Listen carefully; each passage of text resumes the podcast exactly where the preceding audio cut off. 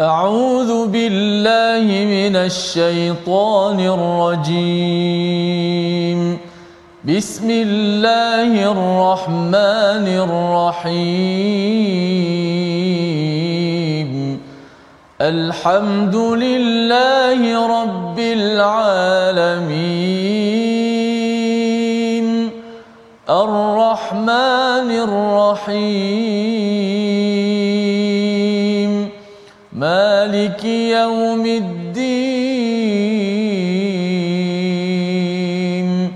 إياك نعبد وإياك نستعين. اهدنا الصراط المستقيم. صراط الذين أنعمت عليهم. غير المغضوب عليهم ولا الضالين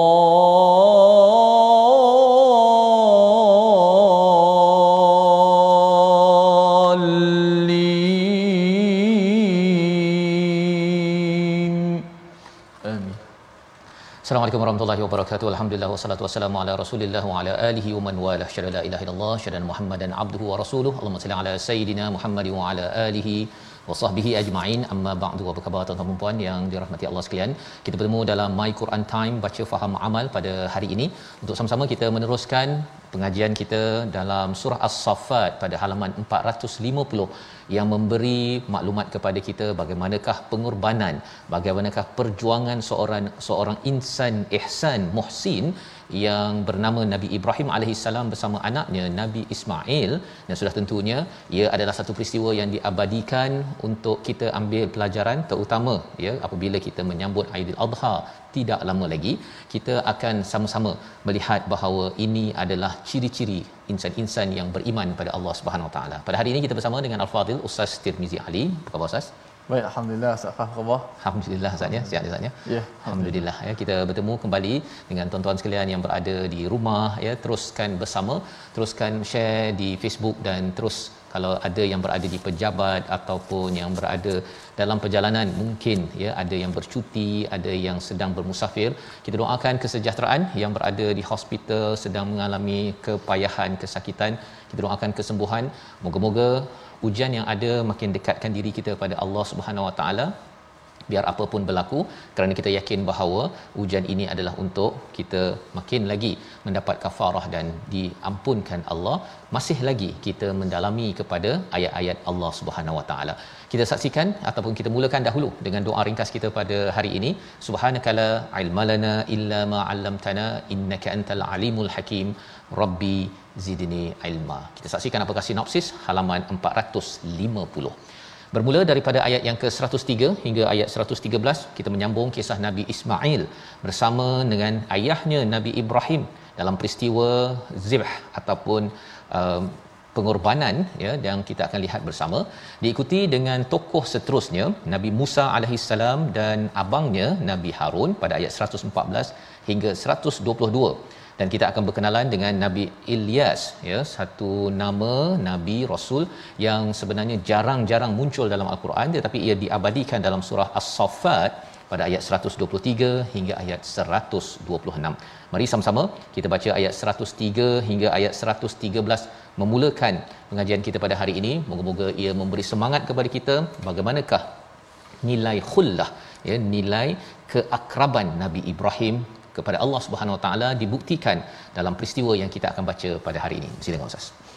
Alhamdulillah, terima kasih pada Ustaz uh, Tuan Fazrul, penonton-penonton sahabat-sahabat Al-Quran yang saya kasih sekalian. Kita mendengar uh, mukaddimah pendahuluan uh, tentang muka surat yang akan kita baca pun dah kita dah uh, kata apa merembang bulu roma kerana ni antara kemuncak uh, Betul, kemuncak peristiwa uh, yang berlaku berbagai-bagai ujian ya dihadapi oleh Nabi Allah Ibrahim alaihissalam uh, ini antara kemuncak dan juga diuji yang uh, ujian yang sangat hebat uh, tetapi tengok macam mana Nabi Allah Ibrahim melakukan tugas sebagai hamba Allah dan sebagai utusan Allah. Kita baca terlebih dahulu ayat 103 hingga 113. Bayati insya-Allah. A'udzubillahi minasyaitonirrajim. أعوذ بالله من الشيطان الرجيم. بسم الله الرحمن الرحيم. فلما أسلما وتله للجبين وناديناه أن يا إبراهيم. قد صدقت الرؤيا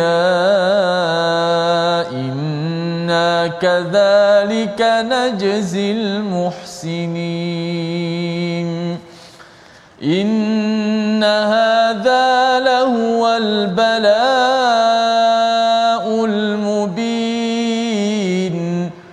وفديناه بذبح عظيم وتركنا عليه في الآخرين سلام على إبراهيم.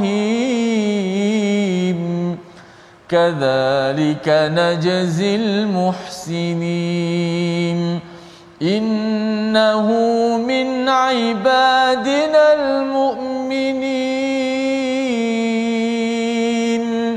وبشرناه بإسحاق نبيا من الصالحين. وباركنا عليه وعلى إسحاق ومن ذريتهما محسن وظالم لنفسه مبين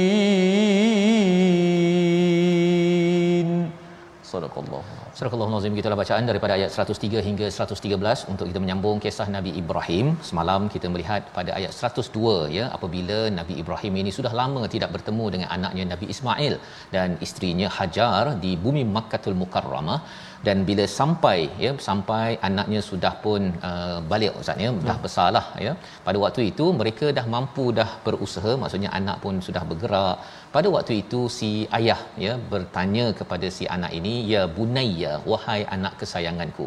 Walaupun mungkin ayah selalu outstation tetapi bila ada masa untuk bercakap dengan anak itulah peluang untuk kita menggunakan perkataan yang yang baik-baik.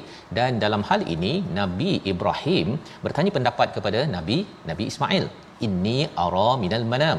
Aku melihat di dalam mimpi aku ini menyembelihmu apa pendapatmu? Ha ini tanya Nabi Ibrahim seorang ayah. Dah lama dah rindu dengan anak tetapi kerana Nabi Ibrahim ini adalah seorang khalilullah maka pada kali ini ulama tafsir menyatakan bahawa Allah menguji ya menguji Nabi Ibrahim dengan dengan uh, meleraikan ke kecintaan kepada si anak itu tadi.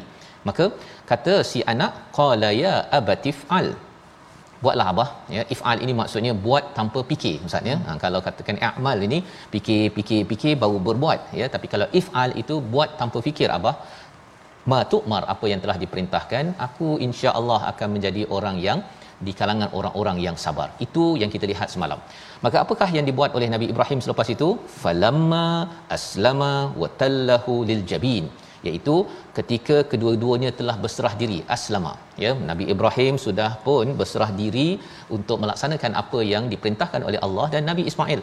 Ya Nabi Ismail ini bukannya dewasa tetapi sudah pun tidak lagi dia kata abah dah lama tak jumpa kan apa tu nak sembelih saya pula peliklah abah ni. Ha, ini bukan Nabi Ismail. Ini Nabi Ismail adalah anugerah daripada Allah kepada Nabi Ibrahim. Salah satunya mengkabulkan doa Nabi Ibrahim sejurus selepas diuji dalam dakwah sebabnya kalau kita buat kebaikan ya diuji dan kita buat itu kerana Allah pada waktu itu banyakkan berdoa. Doa-doa yang besar-besar Allah akan kabulkan dan salah satunya mendapat ghulamin halim ya seorang anak yang sabar tahap tinggi dibuktikan dalam dalam istilah aslama watallahu dan mulalah dia telah membaringkan Nabi Ismail lil jabin ya iaitu dahinya itu sudah pun dah ready lah. Ya kalau kita nak sembelih ustaz ya lembu ke kita dah letak di atas tanah tu kepala Nabi Ismail ni sudah berada di atas tanah dah ready untuk disembelih. Pada waktu ini ya wanadainahu dan kami menyerunya ya siapanya? Merujuk pada Nabi Ibrahim hmm. ayya Ibrahim kalau Allah pernah menyeru Nabi Musa ya ketika di Gua Tur ataupun di di uh, Tur Sina kali ini Nabi Ibrahim diseru ketika sedang melaksanakan tugas ataupun seruan daripada Allah Subhanahu Wa Taala. Apakah isinya? Qad sadaqta ru'ya. Allah menekankan pada ayat 105 kamu telah membenarkan mimpi kamu. Ya satu mimpi yang diarahkan oleh Allah Subhanahu Wa Taala. Mungkin ada persoalan ustaz ya, ya. belum sembelih lagi belum sembelih lagi tapi Allah kata qad sadaqta. Rupanya kerana Nabi Ibrahim sudah panggil anaknya sudah diletakkan dalam posisi untuk disembelih walaupun belum buat apa-apa lagi tapi itu tandanya proses itu sudah dilalui itu adalah pembenaran. Dalam hidup kita ini mungkin kita tak dapat nak buat segala perkara ya. Tetapi bila kita tahu kebenaran kita kata yes Allah saya bersedia untuk melaksanakannya kita ambil langkah-langkah kecil untuk menuju kepada target yang besar itu adalah pembenaran iman yang dinyatakan pada ayat 10 105 inna kadzalika najzil muhsinin.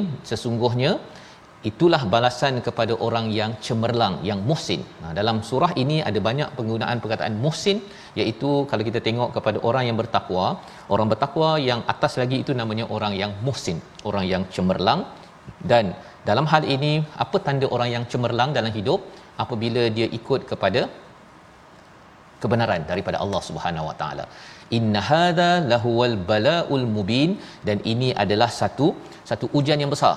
Ujian besar kerana apa? Satu Nabi Ismail Ustaz ya. Susah nak dapat anak, dapat anak kemudian nak sembelih. Tapi yang lebih lagi ini adalah ujian yang besar kerana kerana ia melibatkan nyawa kan bukan sekadar sekadar nak kena apa kena pisahkan. Dah kena pisah dah pun ya. Tetapi kali ini kena sembelih. Ini adalah satu ujian yang yang besar.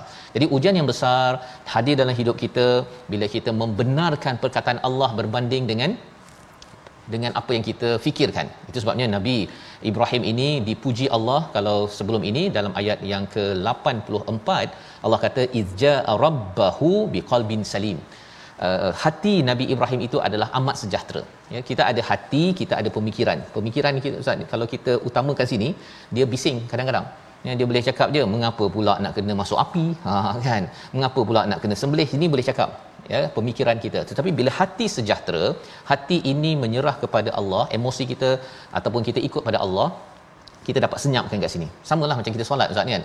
Solat kalau katakan kita nak fikir, oh saya ni penat, bawa balik kerja dan sebagainya. Betul. Tapi kalau katakan hati cakap, okeylah ya Allah kerana kalau aku cepat-cepat menyerah diri padamu, nanti engkau akan tolong aku. Wasta'inu bis sabri wasalah. Kesannya apa? Nabi Ibrahim yang ada qalbin salim ini tidak hanya boleh guna sini, tetapi di sini perlu dikuatkan sehingga kan mampu di apa melaksanakan tugas ini dan akhirnya Allah kata ini ujian yang besar. Okey dah, dah dah dah kamu dah benar dah. Wa fadainahu bidzibhin azim. Kami tebus. Fidyah maksudnya fidyah. Tebus dengan apa? Dengan sembelihan yang besar. Sembelihan yang besar kerana ada paling kurang tiga poin yang disampaikan oleh oleh uh, Ibnu Ashur ya? Ataupun uh, ulama tafsir. Dia menyatakan bercakap tentang ayat 107 ini iaitu yang pertama tebusan yang besar kerana ini Nabi Ismail. Yang kedua kerana ibadah ini adalah ibadah yang agung. Dan yang ketiga dia akan jadi sunnah Ustaz. Itu yang kita sembelih sekarang ni dirakamkan oleh istilah bidzibhim azim. Ya, satu sembelihan yang azim kerana ia akan berterusan sampai ke hari hari kiamat. Jadi, mari kita baca ayat 108 109 110 dan 111 kesimpulan kepada peristiwa ini. Ya Allah ulang balik perkara ini bila Allah menyatakan di uh, ayat 110 itu muhsinin. Ayat 105 ada muhsinin. Ayat 110 pun muhsinin. Ini Nabi Ibrahim Nabi Ismail sahaja yang dapat anak beranak ya uh, level muhsinin ustaz. Ha, Nabi Harun dengan uh, Nabi uh, Musa dia adik-beradik tapi ini ayah dengan dengan anak yang kita ingin sama-sama baca sekali lagi. Silakan Ustaz. Ayat 10 ayat yang ke 108 hingga ayat 111. Okey, ah, kita pasakkan sekali lagi. Masya-Allah Ustaz Faz. Eh? Apa nama ni eh, disebut sebagai muhsinin maknanya Nabi Ibrahim telah menjalankan tugas dengan sempurna, ah. sempurna. Safas tanpa memikirkan di sini betul walaupun kadang-kadang uh, apa yang di, diperintahkan tu macam macam sangat berat betul. tapi oleh kerana di sininya kuat maka uh, itulah gelaran muhsinin yang diberikan kepada Nabi Allah Ibrahim alaihissalam dan juga Ismail uh, yang menggambarkan bahawa mereka ni melakukan dengan dengan ikhlas dan itqan dengan bersungguh-sungguh melakukan dengan sempurna. Uh, tidak uh, banyak soal dan sebagainya. Dan mudah-mudahan kita dapat ikutilah. Uh, macam peristiwa yang kita sambut Isra Mi'raj lah Ustaz betul. Benda yang pelik bukan kita alami pun kita nak disuruh beriman. Mm-hmm. uh, masya-Allah ada juga pecahan-pecahan yang tak beriman. Tak yang beriman baik kita baca ayat 108 hingga 111 Auzubillahi minasyaitanir rajim وتركنا عليه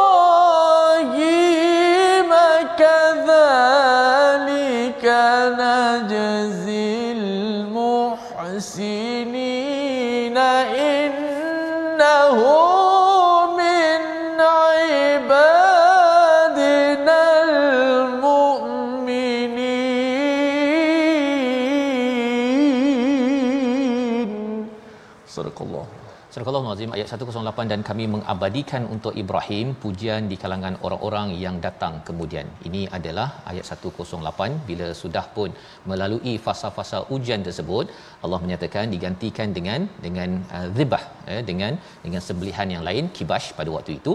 Dan ia bukan sekadar diganti tetapi ia menjadi satu satu ibadah yang berterusan pada ayat 107 dan ia berkekalan. Ha wa alaihi fil akhirin sehingga kan nama Nabi Ibrahim, nama Nabi Ismail setiap kali kita melalui Aidil Adha, setiap kali kita melihat kepada lembu, kambing disembelih, kita tahu ia adalah susu galur daripada satu pengorbanan.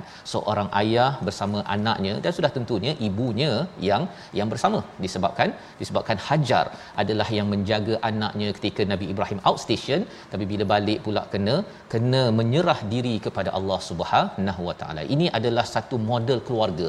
Model keluarga yang Allah abadikan, yang Allah kekalkan namanya baik dan ini adalah doa Nabi Ibrahim pada surah Asy-Syu'ara ayat 84 Ustaz ya. Sebenarnya Nabi Ibrahim memang minta kalau boleh dia disebut pada benda baik-baik. Ha, memang kita boleh doa. Kita ni kalau boleh disebut pada benda baik-baik, jangan pula waktu kita hidup masih baik-baik, meninggal nanti dia tu dia tu yang tak baik kita tak nak. Masya. berlaku ya. Ini yang kita belajar pada ayat 108 dan Allah mengangkat Nabi Ibrahim ini dengan istilahnya apa? Salamun ala ibrahim. Ya di dunia lagi Allah dah cakap salamun ala ibrahim. Dan dalam surah yasin yang kita belajar sebelum ini salamun qaulam mir rabbir rahim. Ha, jadi ada kaitan di situ ya. Bahawa bila seseorang itu mula melakukan apa suruhan Allah, mula mengajak orang ke arah kebaikan untuk masyarakat untuk keluarga maka Allah akan angkat. Allah berikan satu salutation ha, satu penghargaan dengan istilahnya salamun ya salam kesejahteraan kepada Nabi Ibrahim. Kadzalika najzil muhsinin sekali lagi diulang perkataan ini balasan kepada orang yang yang cemerlang. Siapa yang cemerlang? Nabi Nabi Ibrahim yang mendidik anaknya Nabi Ismail innahu min ibadinal mu'minin. Sesungguhnya Nabi Ibrahim ini adalah di kalangan hamba-hamba yang beriman. Jadi nak jadi orang cemerlang ini asasnya ustaznya adalah menjadi seorang hamba dan beriman. Ha, hamba dan beriman. Pasal jadi hamba merendah diri. Tapi kalau tak beriman pun tak cukup juga. Ya. Menjadi hamba ni maksudnya apa? Uh, bila Allah sebut saja, okey okey okey, saya akan ikut. Ya, dia tak ada pula uh, mengapa pula kena sembelih uh, lembu, mengapa tak sembelih ayam contohnya lah kan. Dah Allah beritahu, kita sebagai hamba kita ikut sahaja. Ya, mungkinlah kita nak fikir macam-macam tetapi mulakan dengan iman. Mulakan dengan iman. Dalam peristiwa Isra Mi'raj Ustaz ya, kalau kita nak cakap tak berdasarkan iman, kita bukan nampak pun langit kedua tiga empat. Yeah. Kalau kita boleh sampai langit ketujuh tu bolehlah kita kata okey saya beriman bila saya dah nampak. tetapi iman ini benda yang tak nampak benda yang tak nampak tapi kita tahu berdasarkan ilmu sumber-sumber yang sahih maka kita boleh meneguhkan keimanan kita. Jadi ini adalah daripada Nabi Ibrahim, Nabi Ismail dan kemudian apa lagi yang berlaku kepada Nabi Nabi uh, Ibrahim?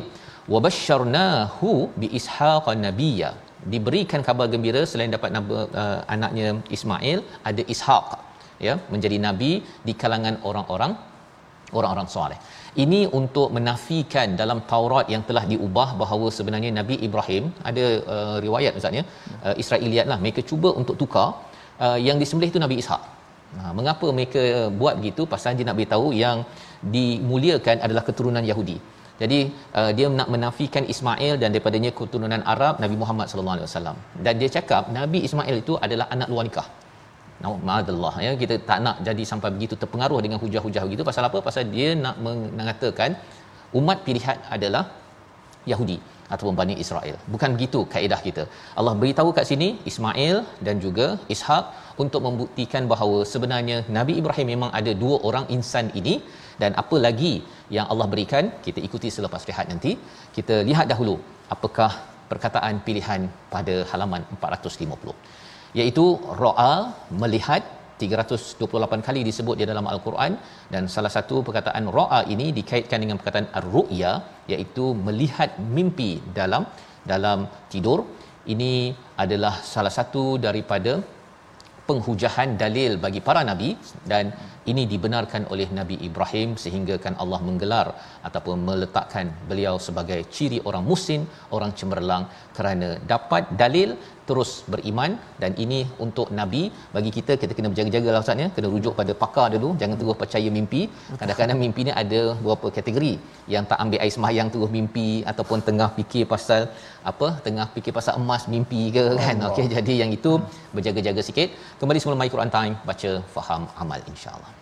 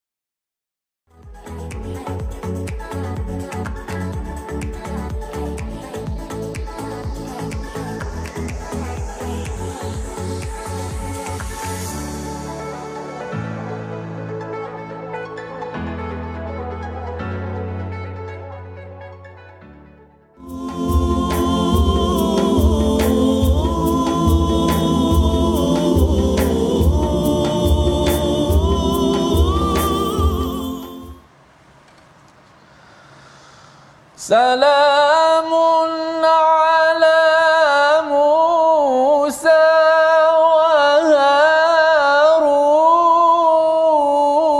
وهارون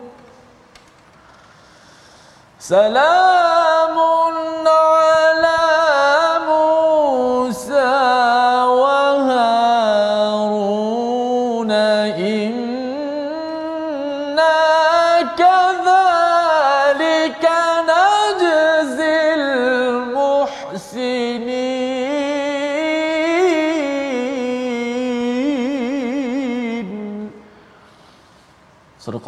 azim.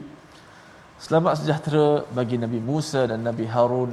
Demikianlah kami memberi balasan kepada orang-orang yang berbuat kebaikan.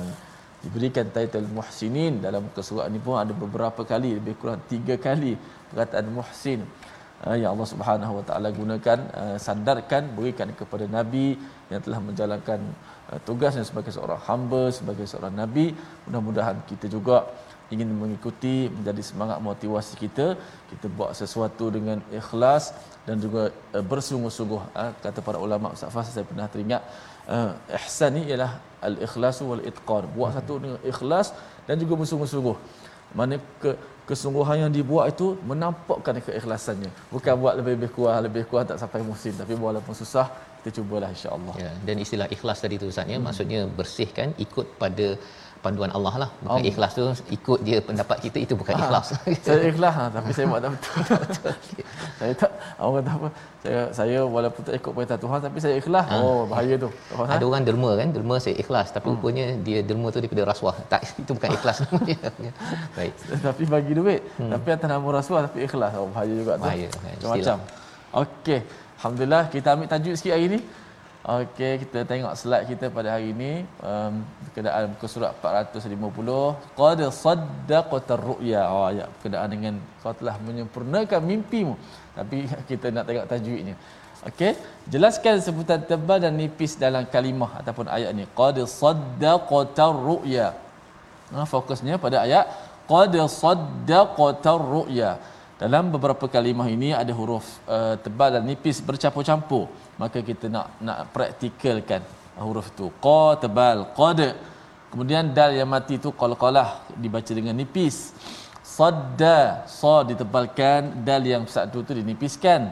Kemudian qaf yang mati, qad saddaqata. Saddaqata. Sa tebal, dal nipis, qaf tebal, ta nipis. Ha, kemudian ar-ru'ya. Ha, maka di sinilah perlukan pada latihan mulut kita kena berada pada tempat yang betul, makhrajnya, sifatnya dan bukaan tutupan mulut kita yang mana sifat yang tebal dan nipis itu ha, supaya bunyinya bunyinya bunyi huruf-huruf tu uh, disebut dengan uh, selayaknya ataupun diberikan haknya. Qad saddaqata ru'ya Qad saddaqata ru'ya. Ha, qa. Tak boleh kada. Ha, tak boleh baca kada. Kada saddaka. Ha, tak boleh kada sa. Qad saddaqata. Daq saddaqa. Qaf yang mati qalqalah. Saddaqa. Jangan saddaka. Ha, tak boleh. Maka ar-ru'ya. Ru'ya. Ha, kita kembalikan yang tebal dan balikan yang nipis. Qad saddaqta ru'ya. Ha, itu apa nama ni latihan kita pada kali ini. Latihan tebal dan nipis. Biasakan menyebut huruf dengan huruf tebal dan nipis. Dibezakan sifat bunyi tebal dan nipis. Bacaan kita akan bunyi sedap insyaallah. Wallahu alam. Terima kasih ucapkan pada Ustaz Tirmizi untuk berkongsi tentang bacaan tebal nipis Ustaz ya. Dan juga tadi ada qalqalah Ustaz ni kan. Ya. Qad saddaqta tadi itu dan kena jaga-jaga pada hamzah itu bukan pula ada ada qalqalah. Jadi di situ uh, kita jaga elok-elok ya hak bagi al-Quran ini. Dalam masa yang sama ia juga mengingatkan kita kepada peristiwa Nabi Nabi Ibrahim sebentar tadi iaitu Allah mengiktiraf ya. Allah membenarkan keimanan Nabi Ibrahim yang kita harapkan kita juga ya macam mana kita nak di uh, tasdiq ataupun dibenarkan keimanan kita dengan kita mengambil langkah-langkah kecil untuk menuju kepada segala perintah daripada Allah Subhanahu Wa Taala. Nak solat kita uh, rancang masa kita kita ambil wuduk ya dan semua kalau kita nak mengamalkan isi al-Quran kita belajar baca dan kemudian kita faham sedikit demi sedikit. Baik. Dan kalau kita lihat pada Nabi Ibrahim tadi Ustaz ya, uh, bila Allah dah beritahu pada ayat 112 tadi bahawa Nabi Ibrahim ada anak namanya Ishaq ya di kalangan orang-orang soleh. Daripada Ishaq ini Yakub ya daripada Yakub inilah menuju kepada susu galur daripada orang-orang Bani Israel ya. Dan inilah yang Allah nyatakan wa barakna kami berkati kepada nabi Nabi Ibrahim dan juga ala Ishaq. Daripada Ishaq itu turunlah keturunan daripada Bani Israel. Wa min zurriyatihima ya daripada zuriat-zuriatnya ini ada dua kumpulan. Ha ya. Iaitu yang pertama muhsin yang baik macamlah Nabi Ibrahim macam Nabi Is, uh, bukan Nabi Ismail masa Nabi Ismail satu lagi susu galur masuk pada uh, orang Arab ya jadi Bani Israel ini satu muhsin tapi satu lagi adalah yang menzalimi diri mereka. Zalim maksudnya buat dosa tak ikut pada perintah Allah secara jelas. Apakah pelajaran ya seperti mana dikomentarkan oleh Ibnu Ashur dia kata bahawa uh, walaupun ayahnya nabi ya tidak ada garanti bahawa si anaknya itu menjadi muhsin. Ha, itu penting kita faham. Maksudnya jangan pula kita kata oh pasal uh, Nabi Isa ada anak keturunannya maka confirm Bani Israel ini muhsin. Tidak. Allah nyatakan walaupun ayahnya, datuk neneknya, ulama, orang baik dan sebagainya kalau dia tidak betul-betul berserah ya seperti Nabi Ibrahim dan juga Nabi Ismail dan juga Nabi Ishaq maka mereka adalah orang yang zalimul linafsih. Ini komentar daripada Ibnu Ashur dan Imam Qurtubi kata mak bapak yang baik anak jangan ambil lewa. Ha, kena bertanggungjawab juga. Belajar ilmu yang ada dan bersungguh-sungguh. Seperti mana yang ustaz beritahu tadilah ya ikhlas dan juga itqan itu perlu diusahakan. Barulah ya dengan izin Allah kita dapat rahmat untuk menjadi orang yang yang muhsin. Siapa lagi daripada keturunan daripada Ishak ini iaitu daripada Yakub Nabi Yusuf dan lepas itu Nabi Musa dan Harun. Kita nak baca daripada ayat 114 keturunan yang masih lagi muhsin untuk kita ambil sebagai contoh ayat 114 hingga ayat 126. Silakan Ustaz. Baiklah, terima kasih Ustaz Faz yang telah beri pencerahan kepada kita begitu jelas sekali bagaimana kita nak menjadi muhsinin dan siapakah lagi orang yang selayaknya kita ikut? Sudah pastilah para anbiya nabi kita Muhammad sallallahu alaihi wasallam dan para nabi alaihi wasallam yang telah melihat memperlihatkan contoh teladan contoh ikutan uh, yang kita kata uswatun hasanah ikutan yang terbaik. Kerana mereka ini adalah utusan Allah Subhanahu wa taala dan kita nak takdirkan kepada kita menjadi sunatullah untuk kita sampai kepada Allah sampai kepada redha Allah mestilah melalui uh, jalan Nabi kita Muhammad sallallahu alaihi wasallam dan para nabi. Baik, kita baca uh, seterusnya ayat yang ke-114 hingga 126. أعوذ بالله من الشيطان الرجيم ولقد مننا على موسى وهارون ونجيناهما وقومهما من الكرب العظيم. ونصرناهم فكانوا هم الغالبين. وآتيناهما الكتاب المستبين. وهديناهما الصراط المستقيم وتركنا عليهما في الآخرين. سلام على موسى وهارون. كذلك نجزي المحسنين. إنهما من عبادنا المؤمنين. وإن إلياس لمن المرسلين. إذ قال لقومه ألا تتقون؟ أتدعون بعلا وتذرون أحسن الخالقين؟ الله ربكم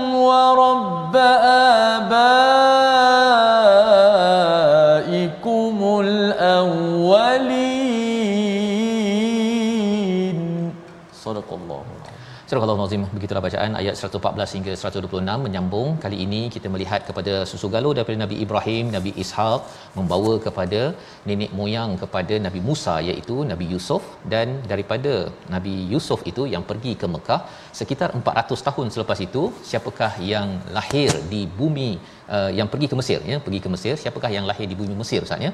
Iaitu walaqad mananna ala Musa wa Harun ya iaitu kami telah memberi nikmat. Apakah nikmat kepada Nabi Musa? Dalam kegawatan yang berlaku anak-anak lelaki akan dibunuh Nabi Musa selamat. Dan Nabi Musa bukan sekadar selamat malah dia diberikan manna itu maksudnya diberikan nikmat berada di istana Firaun. Selamat membesar beberapa puluh tahun di masih lagi boleh berjumpa dengan ibunya di samping itu beliau masih lagi boleh bertemu dengan abangnya bernama bernama Harun. Wa najainahuma kami selamatkan dua-dua mereka wa qaumahuma dan juga kaum mereka daripada karbil azim kita dah jumpa istilah karb ini pada ayat yang ke-76 bila berkaitan dengan kisah Nabi Nuh karbil azim juga iaitu uh, satu ujian bencana asasnya air Ustaz ya. Hmm. Uh, zaman Nabi Nuh namanya banjir, zaman Nabi Musa ini yang masuk ke laut itu diselamatkan oleh Allah Subhanahu Wa Taala dengan izin Allah dengan tongkat yang membelah kepada laut mati pada waktu itu. Firaun and the gang semuanya habis hancur pada pada waktu itu. Jadi ini adalah bukti Allah kata kami selamatkan mereka dan kaum mereka. Siapa kaum mereka? Bani Israel daripada ujian yang besar tersebut. Kami tolong wa nasarnahum fakanu humul ghalibin. Dan mereka menang. Mereka menang. Allah ceritakan perkara ini ya untuk apa? Bila dah menang kenalah menyambut kemenangan itu dengan merujuk kepada panduan daripada daripada Allah. Wa atainahumal kitab al-mustabin iaitu kami berikan pada mereka kitab bila dah selamat itu saatnya Nabi bertemu Nabi Musa bertemu dengan Allah dapat Taurat. Dapat Taurat ya. Istilahnya kat sini al-mustabin daripada perkataan mubin iaitu satu kitab yang amat jelas. Taurat itu sendiri jelas tak ada kelirunya ya. Bercakap tentang siapa yang disembelih memang yang disembelih itu adalah Nabi Ismail. Tetapi bagi orang-orang Yahudi yang telah pun menukar-nukar mereka mengatakan bahawa yang disembelih itu adalah Nabi Ishak dan menyatakan Nabi Ismail ni anak luar nikah. Kalau anak luar nikah siapakah bapaknya? Dia nak cakap bahawa Nabi Ibrahim sampai tahap begitu sanggup memfitnah kepada kepada Nabi Ibrahim nak menyatakan bahawa kaumnya adalah kaum yang yang dipilih yang suci padahal dalam Islam kita tidak ada racism tidak ada perkauman. Siapa sahaja kaum apa sekalipun boleh jadi muhsin dan anak siapa ke ayahnya siapa ke tetap juga boleh jadi muhsin dengan syarat berpegang kepada al alkitab. Wa hadainahu masiratal tal mustaqim kami me- memberi petunjuk pada dua mereka ini Nabi Musa Nabi Harun ke jalan yang lurus. Dan kesan daripada mereka ini mendapat hidayah ya mereka berkongsi berkongsi dengan uh, kaumnya. Kaumnya uh, sambut tak sambut itu lain cerita. Tetapi bila mereka selalu berada di atas siratal mustaqim dalam surah yasin kita cakap tentang nabi-nabi rasul ini ala siratim mustaqim. Committed. Committed. Ya bukan tepi-tepi bukannya um, ikut masa sahaja tapi committed. Mengamalkan dan menyampaikan. Maka Allah kata wa tarakna alaihima fil akhirin mereka itu seperti nabi nabi Ibrahim nabi Ismail diabadikan ustaz. Ya. wa tarakna mereka punya nama ni terus baiklah. Orang akan selalu sebut kenapa kerana bila Allah dah puji memang tak ada siapa yang boleh kutuk lagi lah. Ya. Salamun ala Musa wa Harun ya Allah dah beri dah kemuliaan itu. Adalah adalah orang Yahudi orang itu ini nak kutuk tapi tak berjaya bila berasaskan kepada ilmu. Yang kita doakan kita pun samalah ustaz ya, ya. kita ni adalah kelemahan-kelemahan Betul. tapi kalau kita dah pergi nanti ustaz ya kalau boleh yang kelemahan tu Allah tutup. Masya ya kalau tutup pasal dalam kes ini Nabi Musa ada kelemahan. Yang bunuh seorang tu kan tapi orang tak cakap Nabi Musa kalau orang Yahudi pun Bani Israel kita cakap Nabi Musa dia tak kaitkan sangat dengan pembunuhan tersebut. Ya, Allah tutup hati-hati orang yang nak mengutuk pada Nabi Musa pasal Nabi Musa masih manusia. Tetapi cuba untuk menjadi inna kadzalika najzil muhsinin. Ya nak menjadi orang yang cemerlang yang sentiasa buat yang terbaik kepada Allah Subhanahu Wa Taala. Dan sekali lagi dinyatakan innahuma sesungguhnya mereka berdua adalah di kalangan hamba-hamba yang beriman al-mukminin hamba yang beriman sekali lagi ialah hamba yang sentiasa mengikut peraturan dan sentiasa beriman tak nampak tetapi kita melaksanakan berdasarkan ilmu yang Allah wahyukan kepada kepada kita. Terus kita bawa kepada kisah seterusnya. Kita baca sekali lagi ayat 1 2 3 dengan ayat 1 2 4. Ayat ini nabi ini mungkin kurang kita jumpa namanya tetapi beliau juga adalah Al-Muhsin. Ha, orang yang cemerlang juga Ustaz ya. Siapa? Nabi Ilyas dan pengikut-pengikutnya. Ayat 1 2 3, ayat 1 2 4 bersama Ustaz Tirmizi. Masya-Allah, uh, terkesan apabila kita mendengar apa Ustaz Fah sebut tentang mudah-mudahan kita disebut perkara yang baik selepas daripada kita mati. Kita bimbang kita baca surah Yasin ya, wa naktubu ma qaddamu wa atharahum.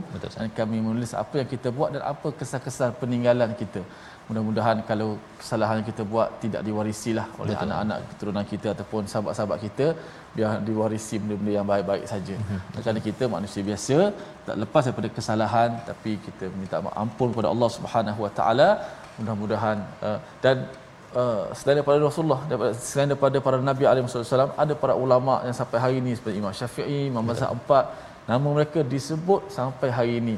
Uh, perkara-perkara yang baik-baik masya-Allah. Ilmu-ilmu yang mereka tulis. Maka kita buat yang terbaik. Gunakan tangan Facebook untuk menulis perkara yang baik. Mudah-mudahan memberi manfaat kepada kita di hari kemudian kelak. Ayat 123 dan 124 tentang Nabi Ilyas ya? Nabi Ilyas okey. Auzubillahi minasyaitanir rajim bismillahirrahmanirrahim wa inna ilyas laminal mursalin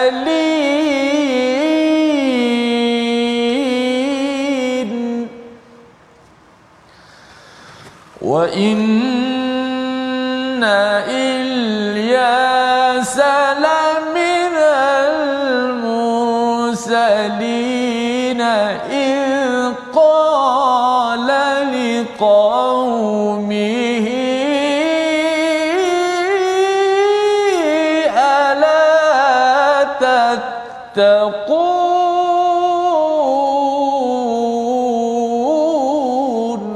surah Allah Surah Allah Mazim ayat 123 sesungguhnya Ilyas benar-benar termasuk salah seorang rasul. Ingatlah ketika baginda Nabi Ilyas ini berkata kepada kaumnya, "Mengapa kamu tidak bertakwa?" Dua ayat yang pendek ya, tetapi ayat 1 2 3 ini nak cerita Nabi Ilyas adalah salah seorang daripada rasul-rasul. Kita baca dalam surah Yasin, "Innaka laminal mursalin." Nabi Muhammad itu salah seorang daripada rasul-rasul, salah seorang rasul yang perlu kita tahu adalah Nabi Ilyas. Apakah yang Nabi Ilyas buat ataupun ujarkan bersama dengan kaumnya? Id qala liqaumihi ala tattaqun. Iaitu dia cakap pada kaumnya, wahai kaumku, mengapa kamu tidak ber, bertakwa? Pendek tetapi di dalam maksud takwa itu yang kita telah belajar ialah mengelakkan daripada segala perkara mara bahaya sebenarnya hmm. di dunia dan di akhirat. Ada masalah dari segi ekonomi, masalah pendidikan, masalah sosial, pelbagai masalah yang kita hadapi pada setiap hari kalau kita nak selesaikan nak elak daripada segala masalah itu untuk keluarga kita diri kita masyarakat kita negeri negara kita jawapannya adalah pada perkataan takwa. Ha, takwa ini kita biasa dengar melaksanakan perkara yang disuruh ya menjauhkan perkara yang diharam. Itu betul dari segi hukum. Tetapi apakah kesan bila kita bertakwa? Allah menawarkan kepada kita wiqayah menjauhkan kita daripada segala masalah. Kita boleh sahaja kita ada ujian kita ada sakit kita ada pelbagai masalah. Tetapi bila Allah beri bantuan kepada orang bertakwa kita boleh keluar daripada masalah itu dengan cara yang dimudahkan ya oleh Allah Subhanahu taala. Dan apabila seseorang itu bertakwa salah satu disiplin penting Nabi Ilyas ingatkan atad'una ba'lan wa tadharuna ahsanal khaliqin. Nabi Ilyas ini dihantar dekat Ba'al Bakah dekat Jordan Ustaz. Kawasan Jordan sana ini kalau kita tengok sejarahnya lah. Nama Baal Bakah itu Bakah tu nama maksudnya uh, negeri ataupun bandar lah. Baal ini adalah nama Tuhan yang mereka syirikkan. Uh, Nabi uh, Ilyas mengingatkan mengapa kamu berdoa kepada Ba'la ya ataupun Baal nama Tuhan yang salah? Ya padahal sebenarnya ada je Tuhan yang menciptakan matahari bulan yang hebat ini yang kita sudah lihat dalam surah Fatir dalam surah-surah sebelum ini. Tuhan ini mengapa kamu tidak sembah? Mengapa kamu tidak abdikan? Padahal inilah pencipta Baal ni tak boleh buat apa pun ini penghujahan daripada daripada Nabi Ilyas. Untuk apa? Untuk memastikan kaumnya jangan minta tolong elak masalah daripada Baal yang tak boleh buat apa-apa. Ya nak suruh nak uh, bagi rezeki nak bagi hidayah semua tak boleh. Allah rabbakum wa rabb abaikumul awwalin. Ini Tuhan. Kamu semua dan ini Tuhan nenek moyang semua Tuhan kita. Jadi apakah lagi mesej daripada Nabi Ilyas? Kita akan tengok pada hari esok insya-Allah kita lihat dahulu resolusi bagi halaman 450 iaitu yang pertama kita berserah diri kepada perintah Allah walaupun sukar seperti Nabi Ibrahim insya-Allah. Yang kedua yakin Allah akan membantu hamba-Nya walaupun ya kita dalam kepayahan. Malah kepayahan itu pasti dibantu oleh Allah Subhanahu Wa Taala. Yang ketiga berusaha menjadi insan yang cemerlang dengan berjuang dan menjaga agama. Kita berdoa insya-Allah. Bismillahirrahmanirrahim. Alhamdulillah wassalatu wassalamu ala Rasulillah. Ya Qayyum bi rahmatika nastaghith aslih lana sya'nana kullah wa la takilna ila anfusina tarfata ain. Ya Allah ya Tuhan kami bila kekuatan kepada kami untuk sentiasa menjaga anak-anak zuriat keturunan kami isteri kami ya Allah dengan baik ya Allah. Jadikanlah mereka saleh dan salehah ya Allah.